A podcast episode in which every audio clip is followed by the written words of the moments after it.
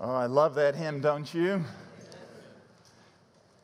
His oath, his covenant, his blood support me in the whelming flood.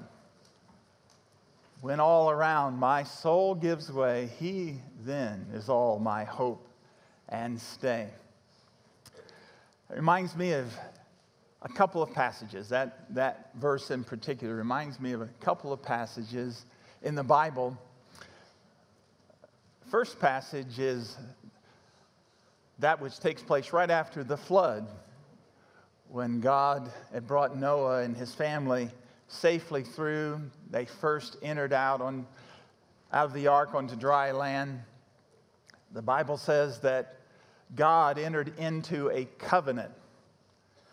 He made a promise, he took an oath with Noah and, yes, with the people in the ark, but with all of the descendants, with all of mankind.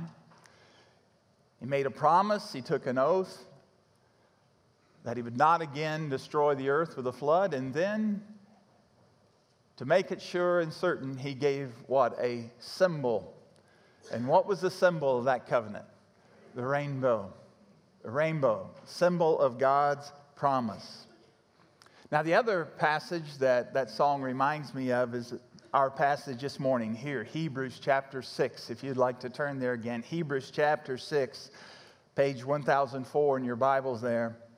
It's another passage that follows a, a time of of overwhelming warning. Last week, if you were here, we looked through chapter 5, beginning about verse number 11, down through chapter 6, verse 9. And it's one of the most uh, dreadful passages in the New Testament. It is one filled with warning for those who are not fully, fully committed and following the Lord Jesus, but going through the externals of religion. It's a, it's a passage of real warning, a flood of warning, you could say. But then it is immediately followed with a passage of wonder, a passage of full assurance. And such full assurance because it's based on the promise of God. God who takes an oath. And then you're going to see in a few minutes, in reality, at the end of the whole passage, there's a rainbow. There's a rainbow. This morning, I want us to continue through Hebrews and this passage that follows the warning, a warning to us to make sure that we fully do press on to truly know Christ and not turn back from Him. There's this incredible passage that's about blessed assurance. Blessed assurance. That's another great hymn, isn't it? But you know, it's more than a hymn. It is a reality for everyone who knows and trusts in Jesus Christ. So this morning, I want us to look at how God enters into a covenant. He makes a promise, he, he takes an oath about how sure and certain is the salvation of every true believer in Jesus Christ. It's a wonderful, wonderful passage.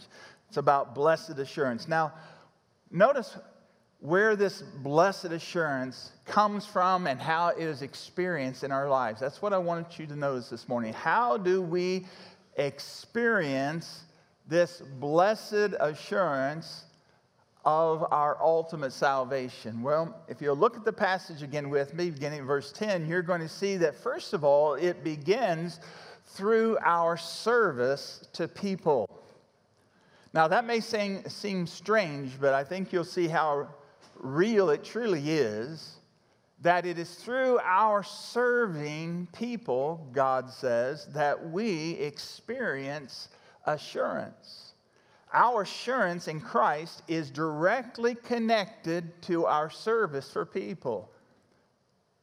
Folks who do not serve people will not have assurance of their salvation. It's serving others that we express the fruit of salvation. Now, notice that. That's what the writer says here. In verses 7 through 8, he talks about a land that doesn't produce any fruit, it produces thorns and thistles. And then immediately he says this in verse 9 Though we speak in this way, yet in your case, beloved, we feel sure of better things, things that belong to salvation. He says, Now I know I've warned you sternly, but as I look at your life, I am persuaded of better things that I see in your life, things that truly accompany salvation. Now, what are those things that accompany salvation? Notice he says in verse 10 For God is not unjust so as to overlook your work and the love that you have shown for his name in serving the saints as you still do. Now, notice what encourages the heart of the writer here, this author of Hebrews. He is encouraged because he is seeing in these believers service for other Christians, saints.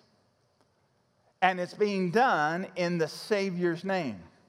Now, notice there's two parts to this confidence, assurance comes when we really do see the fruit of us serving the saints. That's the fruit of true salvation, serving other believers, serving also other people. But it's not just service. People can serve and, and not really serve for the right reasons, but it's service for His name. You see, these two things always go together. What was it that Jesus said when he was asked, What is the great commandment? You will love the Lord your God with your heart, your soul, your mind, your strength. And then he said, Here's the second what? Love your neighbor as yourself. Love for God, love for others always go together. And how was it demonstrated? Well, the next thing Jesus told was a story about what? The Good Samaritan who showed true love by his service. This is exactly what is being said to us here today that it is service for his name. That means it's service prompted by his name. It means his name means who he is. It doesn't mean you just go out and say, Well, I'm doing this in Jesus' name. No, in Jesus' name is not something you just tack on to the end of a blessing you say over your meal in Jesus' name means because of the reality of Jesus, because of who he is, because of what he's done for me, I am serving others. You see, when a person truly knows the Lord Jesus, who was the greatest servant of all, right? When the greatest servant of all lives in your heart, guess what he's going to make you to become? A servant of others. It's prompted by his name and it promotes his name. You see, people are really impressed not so much by the words that we share about our faith, but by what? The works that show the reality of our faith. What did James say? He said, Show me your faith without your works, and I'll show you my faith by my works. Now, this is a part of assurance. When you see that something has happened in your heart so that you desire to serve others, that's a work of God. You know why? Because at heart, all of us are selfish rascals. Yeah, yeah. And only God's grace can change that into being a servant of others. That's an evidence of salvation. It expresses the fruit of salvation. But now let's go a little bit deeper. You see, serving others doesn't just express the fruit of salvation. Listen carefully, it's through serving others that we experience we experience the full assurance of salvation. We, we sense it. We really feel our salvation when we serve others.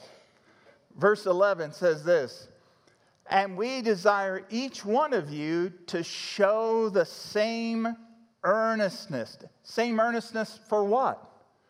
Doing these works in his name for others. Show the same earnestness for this so that you may have full assurance of the hope until the end. Now, notice that. Notice the progression. It's our faith that produces our service, our works.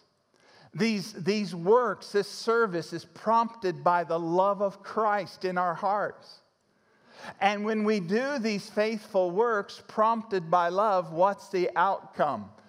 Hope, assurance, the reality that truly there is a Lord in my life. Now, Paul, he expressed the same thing to the Thessalonians. he wrote a letter back to them saying he was so glad they were showing that they truly had become believers. And here's what he said 1 Thessalonians chapter 1 verse 3. He says that we are remembering before our God and Father your works of love, note this, your works of faith, your labor of love, your steadfastness of hope in our Lord Jesus Christ. Same thing. Your faith has produced these labors, these labors of love that are resulting in you having a steadfastness of hope. That's how we experience we experience this salvation. Now, how does that happen? What, what's required? How does it happen if we want to experience the assurance of this full salvation? What do we got to do? Well, number one, there's got to be, we've got to be people who are personally initiating faithful service. We are personally initiating it. Look at what he says here in verse number 11. We desire, it's our intent desire that each one of you show the same earnestness. You see that word earnestness? That's an athletic term. It means to press with all your might. It means to go for the goal, to take this goal and go toward it. And what is the goal? It is to serve others. And he says, You must take this initiative. You know what a lot of people think is it's completely backwards. It's very, very, it's very understandable that people would think this way, but it is completely backwards. Let me tell you what they think when I start feeling love toward people, I'm going to start serving. Well, I don't know about you, but I know me, I'm going to be sitting around a lot. And people think, you know, if I don't feel it in my heart, I'm not going to do it. Because if I don't feel it in my heart and then I do it, I'm a hypocrite. And I'm not going to be a hypocrite. Wow, that's, that, is, that makes so much sense but it is totally wrong and bogus. You don't start with the feeling, you start with the initiative, the action, and then the feeling comes. You say, now, where, who's your authority for that? Well, how about Jesus? He's pretty good authority, wouldn't you say? Let me tell you, when he said it, he said one of the strangest things you've ever heard. Had the upper room supper with his disciples the night before his crucifixion, the Passover. They were going to observe the Passover. And guess what? After a while, Jesus got up from his seat. He took off his cloak. He wrapped a towel around him, took a basin, filled it with water, and started washing the disciples' feet. Now, why did Jesus do that? Number one, because no one else would. You see, you had to wash your hands and feet before a meal ceremonially, but someone was to do it in a fancy meal. Who was to do it? The slave. And none of the 12 disciples wanted to say, I'll be the slave. So the Lord Jesus the King of glory, their master and savior, got up and he did the work of a slave. And then he said the most amazing thing after he had done that. Do you know what he said? He said, Now you call me Lord and Master, and such I am. And I have washed your feet. Then he said this Now you know these things, you will be happy if you do them. You know this to serve others like I have served you. You, you know this, but you'll be blessed. You'll experience me if you do it. What did Jesus say? He said, Don't wait around for the feeling. Do what you know you're supposed to do, and you will experience my joy. What do we learn from that? Here's what we learn from it it's not in your notes, but it's this we savor the Savior by serving. We savor, we, we taste Him, we experience Him. We savor the Savior by serving. Yesterday was a great example of that. We had wonderful people stood up here that they served yesterday in community service. And I imagine there was a few of them that didn't just leap out of bed and say, hot dog. I get to get up early on Saturday morning and go serve people. No. Maybe some of them did. God bless them. They're much more spiritual than me. But they did it. And I assure you, you could ask any of these people who stood and served yesterday if they're saying today, you know, that was a waste of time. I just didn't get anything out of that. Uh uh-uh. uh No. No. They started working and they started seeing the faces of single moms light up, elderly people with smiles on their face as their yards were taken care of, people encouraged. They start, started seeing that and they started sensing something in their heart. What? The approval of the Lord, which is His joy. His joy. We experience full assurance of salvation by personally initiating faithful service. You've got to do it and then experience but then also by personally imitating faithful servants. You've got to imitate those who've been faithful servants. Look at verse 12. This is what our writer says so that you may not be sluggish, but imitators. You see that word imitators? It means mimics. You mimic. You become mimics of those who through faith and patience inherit the promises. He says, not, you don't want to be sluggish. That word sluggish is the same word, verse 11 of chapter 5. You remember the word there is dull, same word. It means literally no push. Don't become a person who has no push in your life when it comes to serving, but follow after and imitate those who have been faithful examples of patience and endurance, serving God and serving others. You know, friend, listen, one faithful example can inspire thousands. One faithful example can inspire thousands and change generations. I was thinking this week, it's the week following the 50th anniversary of the assassination of Martin Luther King. Of course, we know how renowned he was for leading the peaceful demonstration against terrible sin of discrimination. But you know, it wasn't just people like the great Martin Luther King Jr.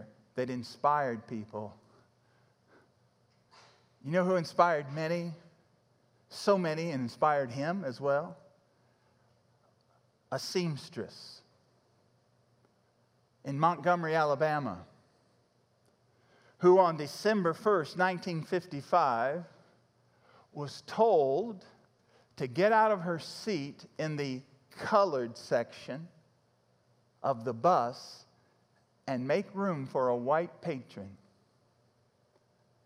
And that dear lady, Rosa Parks, said, I'm not going to do it. She was tired, and she was tired of it. And so she refused. She was arrested, fingerprinted, because she would not give up her seat to a white person. And her dignified disobedience inspired so many. Inspired so many. So many people inspired by her actions to believe that if this lady can do it and refuse to give in to such unjust discrimination, I can as well. And because of that, many inherited the promise of equality. Equality. Now, in verses 13 to 18, I want you to see this. The author uses the greatest example of all. He uses the greatest hero that he can use for any Jewish people, any Jewish person. And that's who he's speaking to. He's speaking to Jewish people encouraging them to persevere and go on serving the Lord and serving others. And he uses the greatest example of someone who had faith in a faithful God. It's the example of the patriarch Abraham. And what do we learn about Abraham and assurance? Here's what we learn from Abraham about assurance we learn that assurance comes through our sovereign's promise through our sovereign God's promise. That's where assurance comes from. Our assurance is going to come through our sovereign God's promise. Now, we have hope, friends. We have hope as Christians for one reason, and that's a promise. A promise. A promise made by God but now let me ask you a question. What is necessary, listen carefully, what is necessary for someone's promise to produce confidence? What's necessary if somebody makes you a promise? What's necessary for their promise to produce confidence in you? You have to have a belief and trust in their character, right? Their promise is only as good as their character. The promise is as good as of the character of the one who's making the promise. Now, I've shared before in years past, one of the, one of the great life learning moments in my life is from this kind of experience. It's an experience from the life of my dad, who had a sixth grade education, worked 32 years, Chrysler Corporation, never made a lot of money. And every end of every summer, we had to go buy school clothes. Now, you know how boys are growing. and I mean, it's like, you know, it was terrible back then. You had to, mom would make you get pants that were three inches too long. You remember this, you know, roll them up, you'll grow into them. Yeah, and I look like a dork until then, you know. But, but so you just get stocked up in August for your school clothes. Well, my dad could not afford to just go write a check for all of our school clothes. He couldn't. So there were stores in our town where dad had an account. Some of you can remember this. You could put it on account, meaning that you're getting the merchandise, you put a little money down, and then you're going to pay it off. You put it on account. Well, one time, I remember this, I might have been nine or 10 years old. And I'm in there, I'm not liking it as I'm trying on these blue jeans and having to roll them up. And we get all this stuff. We take it up to the counter. My brother's stuff there. It's just heaped up. And the owner of the store happens to be back in the office. And so there's this young man working the counter, and my dad says, I'd like to put that on my account. Man looked at him kind of strange, and he picked up the intercom. Sir, uh, there's a gentleman out here that wants to put all this clothing on account. It's a, it's a very big amount. And then I heard the manager say through the intercom, What's his name? And the, man, the young man said, Luther Polson. And then I heard the voice come over the speaker, selling the whole store. selling the whole store. And you know what? In that moment, my dad grew about six inches because I learned something. My father keeps his promises. My father keeps his promises. Church, let me tell you something. Our father keeps his promises because his character is at stake. He keeps his promises. Our heavenly father is the ultimate promise keeper. He's the ultimate promise keeper. Now, here's an eternal example of how God keeps his promise. It's his promise to Abraham. God made all kinds of promises to Abraham. Do you remember? He met Abraham when Abraham was not a believer. His name was Abram at that time. He lived in the Ur of the Chaldees, over in someplace in modern Iran, that area. He was a pagan idol worshiper. He did not know God. God revealed himself to Abraham and said, You follow me, and I will give you a land you've not yet seen, and I will make of you a great nation. Descendants will come from you. I will make you a blessing. And the Bible says Abraham believed God, and it was counted to him for righteousness. He put his faith in God, and his faith in God was counted for righteousness. Friends, there's only been one way people ever get saved you get saved by faith. We go to heaven the same way Abraham went to heaven by faith in the Lord. He believed, he believed God. Now, in order for those promises to be fulfilled, descendants, a great nation, what do you have to have? Children. Abraham and Sarah didn't have children when God revealed himself to Abraham, Abraham was 75 years old and his wife was 65, and they had no children. And for 25 years, they continued to not have children. Yet God said, Nations will come from you. I will make of you a great nation, and nations will come from you, and through you all the nations of the earth will be blessed. That went for, on for 25 years. Abraham had some lapses of faith, and Sarah trying to come up with a better idea than God's plan, and we're still suffering from that to this very day. But eventually, God said, No, I'm going to give you a son, and you're going to call him Isaac which means laughter, because I heard Sarah laughing about it, and that's what you're going to name him.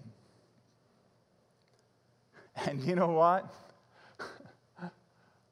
Abraham was 100, and his wife was 90. And their tent went from being a tent of geriatrics to a tent of obstetrics, okay? it, it, it, became, it became the neonatal unit as this baby was born to a man 100 and his wife 90. Now, our text here is talking about a promise God made to Abraham. Do you see that? But the promise it's talking about is a promise God made to him 14 or 15 years later.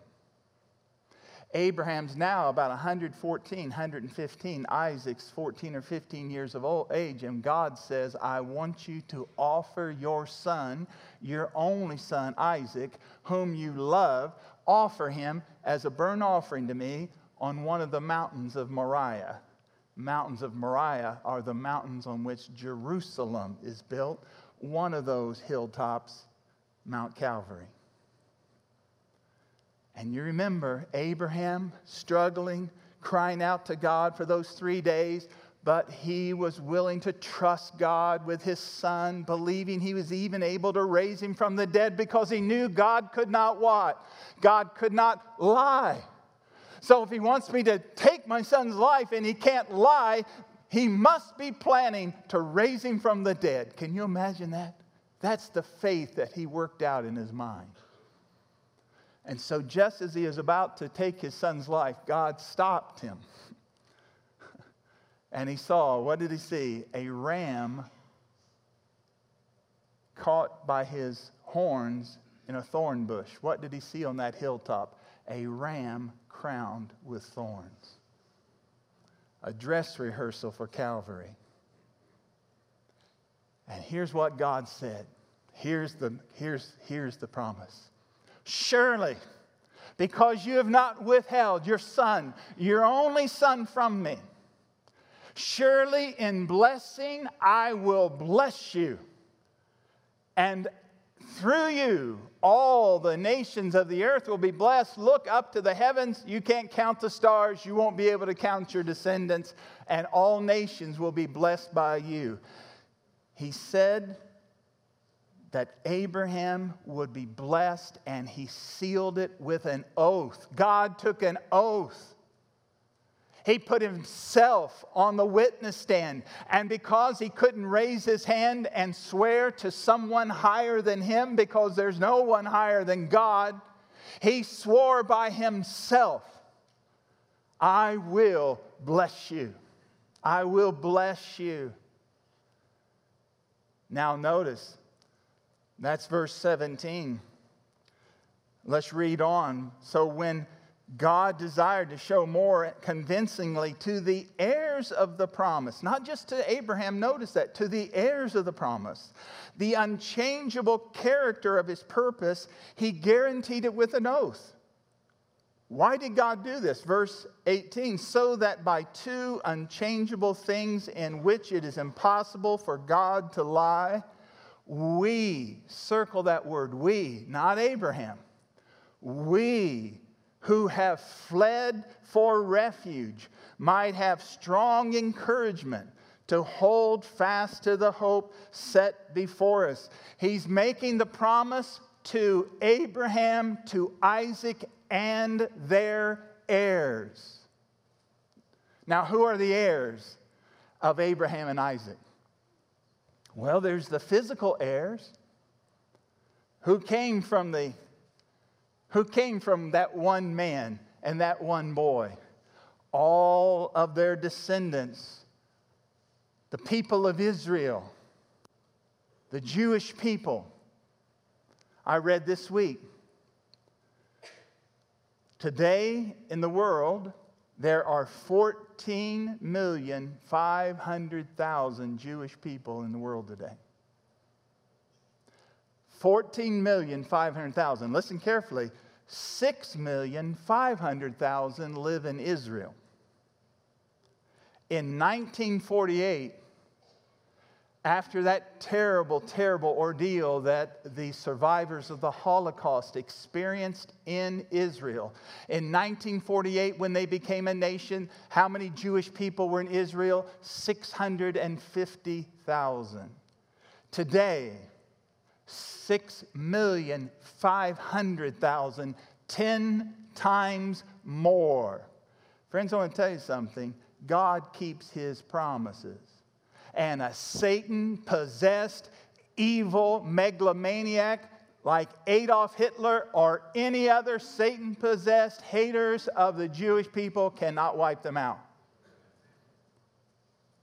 Cannot be done because God promised.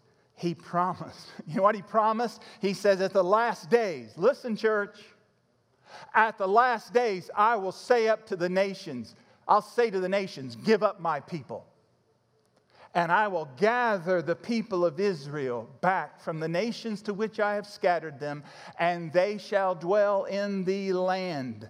They will come to this land. And friends, every day, plane loads, Jewish people coming back, 6,500,000 people back. Nothing's happened like it in the history of the world, but God said it would happen before the return of the King of the Jews, the Lord Jesus Christ. I want tell you, lift up your head. Redemption's drawing nigh. We hear these fearful things in the Middle East. I understand we hear these things. They cause us great fear. But what should they remind us to do? Pray and watch. Why? Because God said in the last days, I will make of Jerusalem a boiling pot among the nations. I will gather my people from the earth back to the land, and I'll make Jerusalem a boiling pot, and then will come the salvation. Oh, what a day to live. Amen? Read your papers, stay up to date, but know God has got this. Amen? He's got it. He's got it. The world's not headed to hell and the devil. The world is headed to an appointment with Jesus Christ who's coming again. You know, none of that's in my notes. Can you believe that? physical heirs. But he made the promise here. Listen, the promise here is not made to physical heirs, particularly, it's spiritual heirs. Who are the spiritual heirs? What did God say to, listen, what did God say to Abraham? I'm going to bless the Jewish people because of you. There were no Jewish people. What did he say?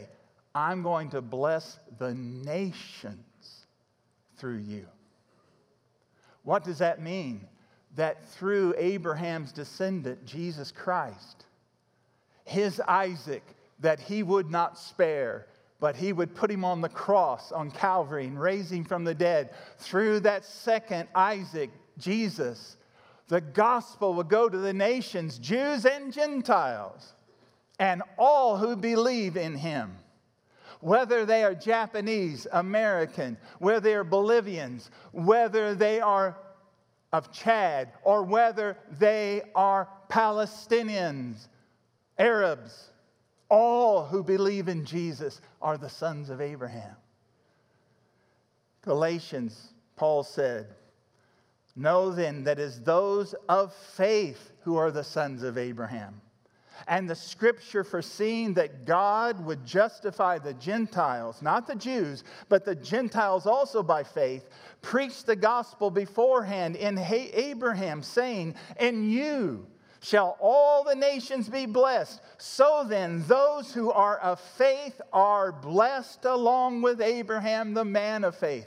We are heirs of the same promise that he made to Abraham. This is our promise. And this is the reason that we have assurance because the promise is not just for Abraham, but it's for all his sons and daughters.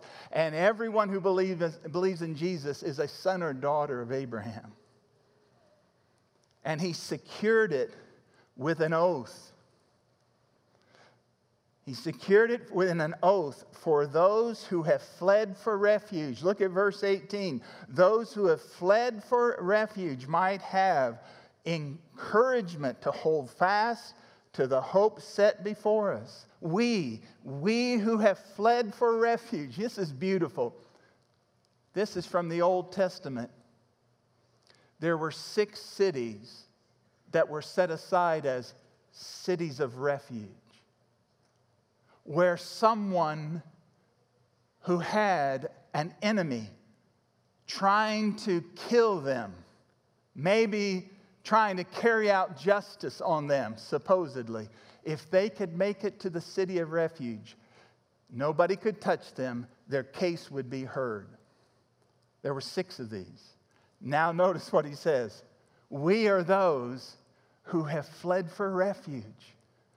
Who is our refuge? It is God Himself, our refuge and strength and we have fled to God so that the enemy of our souls, Satan, the destroyer, cannot touch us because our life is hidden with Christ in God, our refuge. That's a safe place, don't you think? That's a safe place. And God says, You will be safe. And He secured it by two unchangeable things. What are those two unchangeable things? His promise and His oath.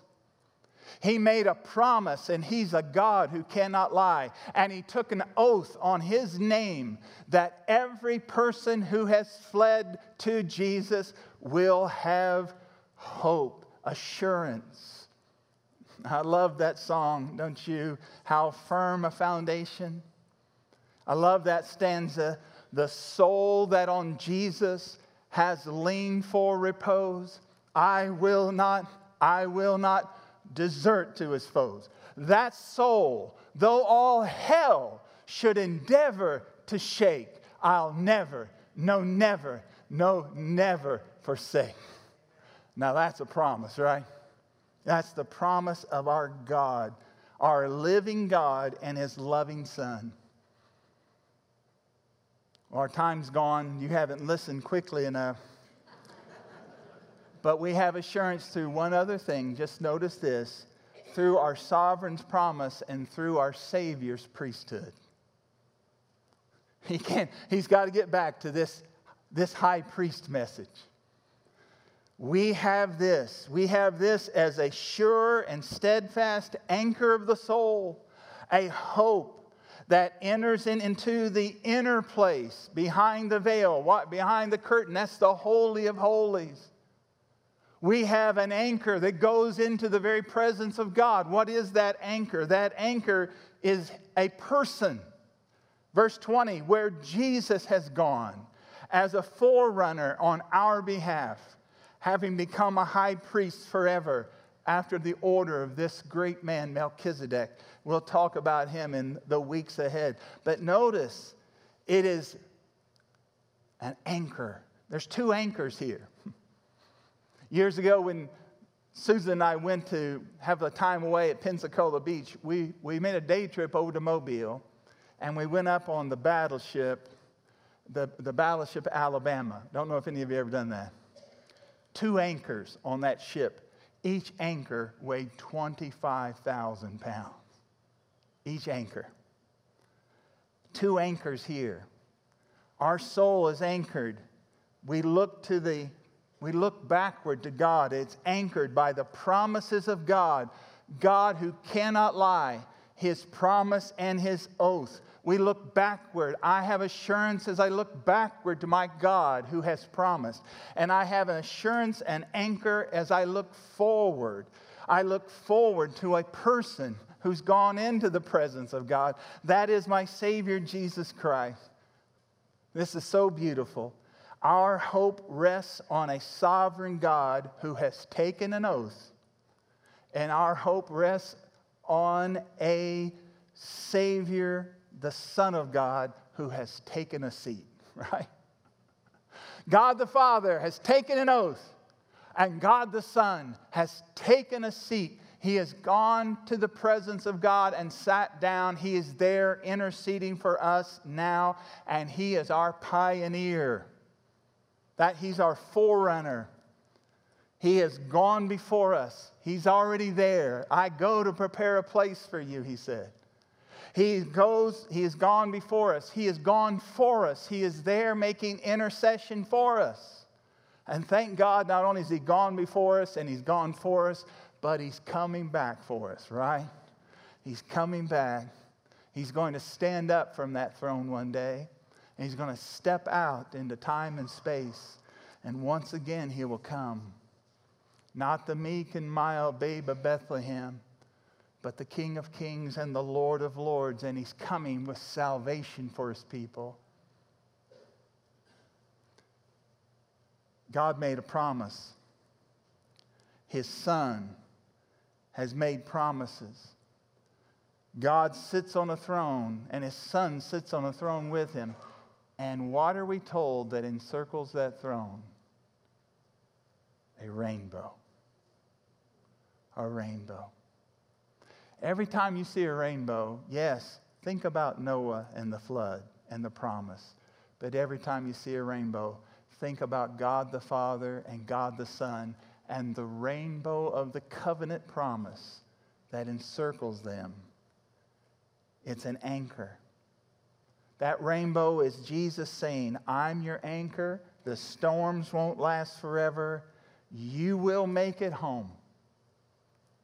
I promise. I promise.